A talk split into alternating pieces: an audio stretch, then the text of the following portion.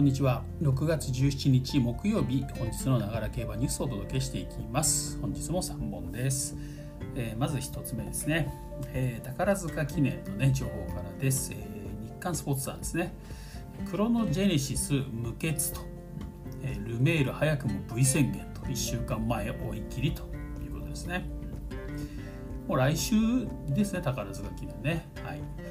やっぱり G1 がないとちょっとなんかね気が抜けるというかやっぱ面白くないですねちょっとね。春のグランプリ宝塚記念ね芝 2200m1 週間前追い切りが行われ史上2頭目の宝塚記念連覇を狙うクロノジェネシス、えー、の5歳ですね。ルメール騎手を背にオモババのシーウッドで6ハロン79秒8ラスト1ハロン12秒3をマークと。平相場に3馬身あ2馬身半先着したと。初コンタクトの安城から、まあ、ルメールからですね。勝つことができると思いますと早くも勝利宣言が飛び出したと。すごいですね、まあ、実際ねルメールジョッキークロノジェネシス相手にね、まあ、一緒のレース走ってますからね、まあ、まあ見てますもんね馬はね、うん。まあ、乗るのは初めてだったんですけどね、まあ、コメントもあります。これまでのレースを見て乗りやすい馬だと思っていたと。実際乗ってみるとだんだん加速して柔らかい馬場でもすごくいい足を使う、え、コンディションは良さそう。勝つことができると思いますと。いうねコメントですね。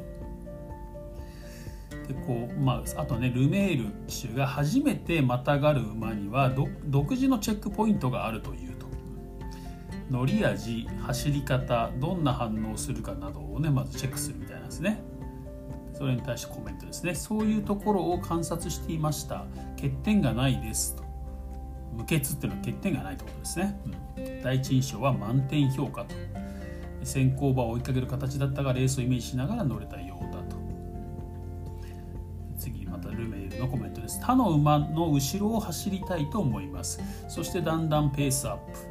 プ。かからないし直線も止めない。スムーズな競馬ができればハイレベルで走れる。え無理せず直線伸びてくれたハッピーですと。なんかもうすごいベタ褒めですね。だんだんペースアップできる馬そして止まらないっていうことなんですね。だまあ瞬発力ってわけじゃないけどやっぱ長くいい足が使えるってことですね。でそういう競馬に持ち込んだら他の馬たちはついてこれないですもんね、うん、なので欠点ないよというとこですね。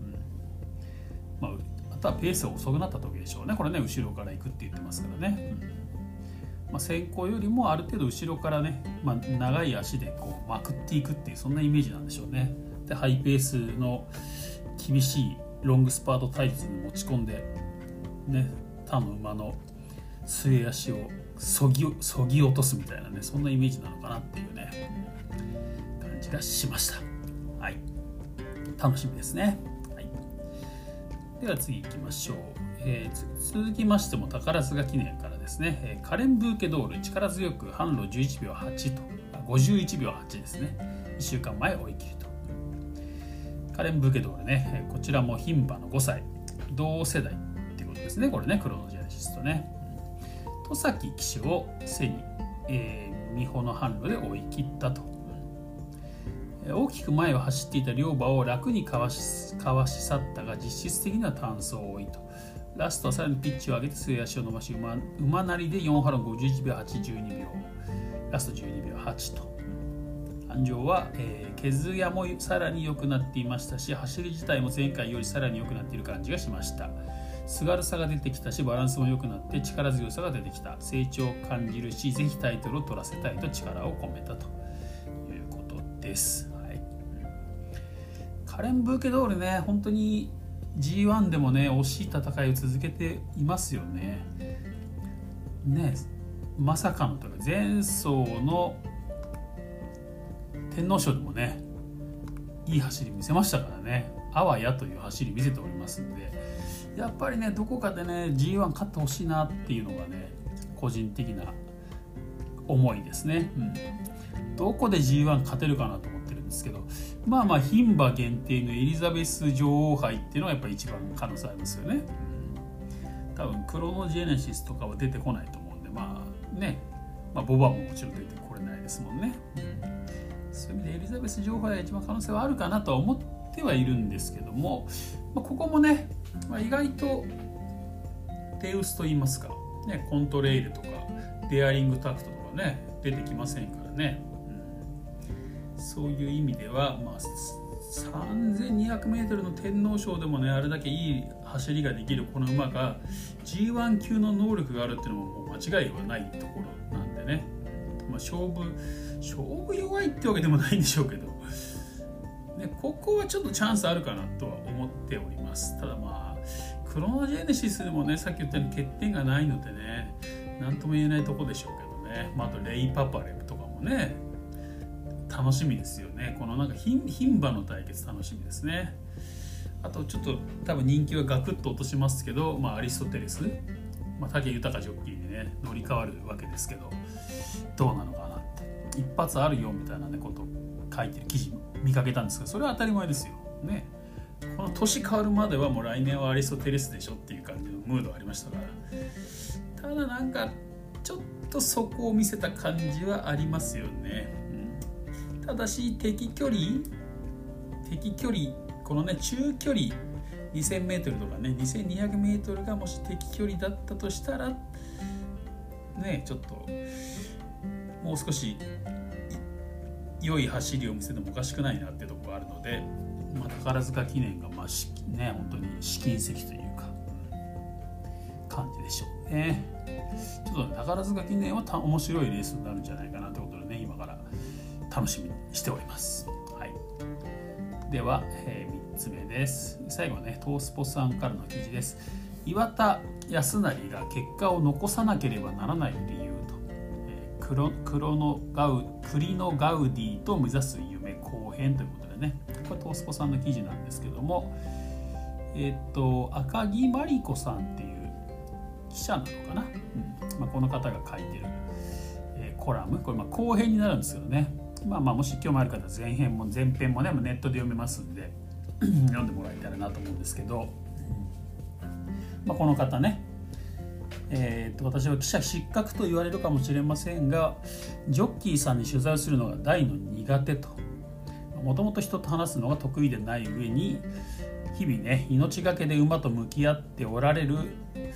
方々ね関係者ですよね。私みたいなにわかがということで 尻込みしてしまうんですと。競馬場のレース後はインタビューにも参加しますがやはり皆さん危機迫っていて別世界を生きている方々だという感じがするんですよねと。でもお前はガウディの何なんだと言われたら堂々とファンですと言える今回は何はともあれ岩田ジョッキーにお礼を言いたかったんですと。そしたらね、えー、お礼を言ったと勝たせてくれてありがとうございましたと。ガウディが好きなのとちょっと驚いた表情をしながらもそう返事してくれた岩田騎手と。で私はね、えー、大好きなんです。ずっと応援していたんですと即答しましたと。というところでね、いろいろ話が聞けたというとこで、このね書いてあるので、えー、っとちょっと面白いなと思ったのはね、うん。まあ、クリノ・ガウディに関してですね、まあまあ、まあ、もう終わった馬だなんてね声もあったのも知っていたと、ただそれは俺も同じと。実は昨年の4月ぐらいにもうジョッキーをやめようかと思ってたんだと。昨年の4月頃騎手としての限界を感じていたという岩田騎手と。そしてその直後落馬で馬の下敷きになり大怪我をしたとありとあらゆる骨が折れてあばらもボロボロ。なのに俺元気だったんだ。こんな大怪我の割に神経はどこもやられてない。ああまだ馬に乗っていいって言われてるのかなと思ったと。そして馬に乗れない日々が続くと馬に乗りたい。まだ騎手でいたいという思いが強くなったと岩田騎手は続けますと。俺は一回やめようと思ったジョッキー。つまり一回は終わったみたいなものや。そんな騎手が世間から認めてもらうにはどうしたらいい？結果を出すしかないんよ。ガウディもそう。終わった馬なんて声があって俺や厩舎の人たちがいや終わってないぞといくら叫んだって結果を出さなきゃ聞いてもらえない。勝つことでしかガウディの力を証明できないと思ったからそのための調教した。別に大したことはしてないよ。馬とコンタクトを取ってレースでのイメージをする。こういう走りをさせたいなと思った時に足りてないことを調教でやる。それだけだったと。いうことでね、うんまあ、クリノ・ガウディに自身の姿も重ねてね、うん、俺はクリノ・ガウディで G1 を取るとそれが目標と、まあ、それを目標として今ね、まあ、1回はやめようと思った騎手を続けているということなんですね。うん、ということでねクリノ・ガウディに対する思い入れというのは相当強いんだなっていうのがねこう伝わってきたと。またねもう一回去年本当はやめようと思ってたんだけどねここまた開き直ってちょっと頑張ろうっていういうとこなんでしょうね。まあそんな中ね、まあ、ちょっとああいうちょっと、まあ、事件というかトラブルがあってねちょっと世間からのバッシングはありますけども。まあちょっとね私個人的にはまあ頑張ってほしいなと、うん、やっぱり追う技術技術っていうのはすごいと思うのでねこの岩田ジョッキーのね、ちょっと注目をして密かにねあんまり表立ってね応援してるとちょっとあれなんで 密かに応援していきたいなと思っております。はい。というわけでね、まあ、ちょっと今日はね、えー今週の競馬ではありませんけどもね、まあ、宝塚記念がちょっとね今から本当に楽しみ楽しみだなということでね、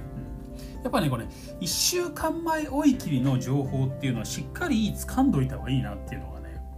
なんかこの春シーズンで本当に思ったんですよねつくづくね、まあ、そういうのもあるのでやっぱりこういうふうに記事にしてるわけですよね各スポーツ新聞社もね。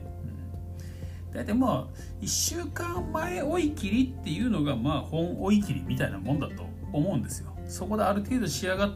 て最後調整みたいなね。なんか最最終追い切りだけねなんかこう力入れて追うってことは調整があんまりうまくいってないことなのかいってないんじゃないのか1週間前追い切りもちろんあの競馬新聞とかね、まあさいまあ、より詳しいサイトなんか見ると1週間前追い切りの数字とかは見れるんですけど1週間前追い切りのコメントなんていうのはあんまり書いてなかったりしますんでね。そういう意味ではこういうところで拾えたらですね、うんまあ、ピックアップしていけたらななんて思っております。ということで、えー、今回は以上です。また次回お会いしましょう。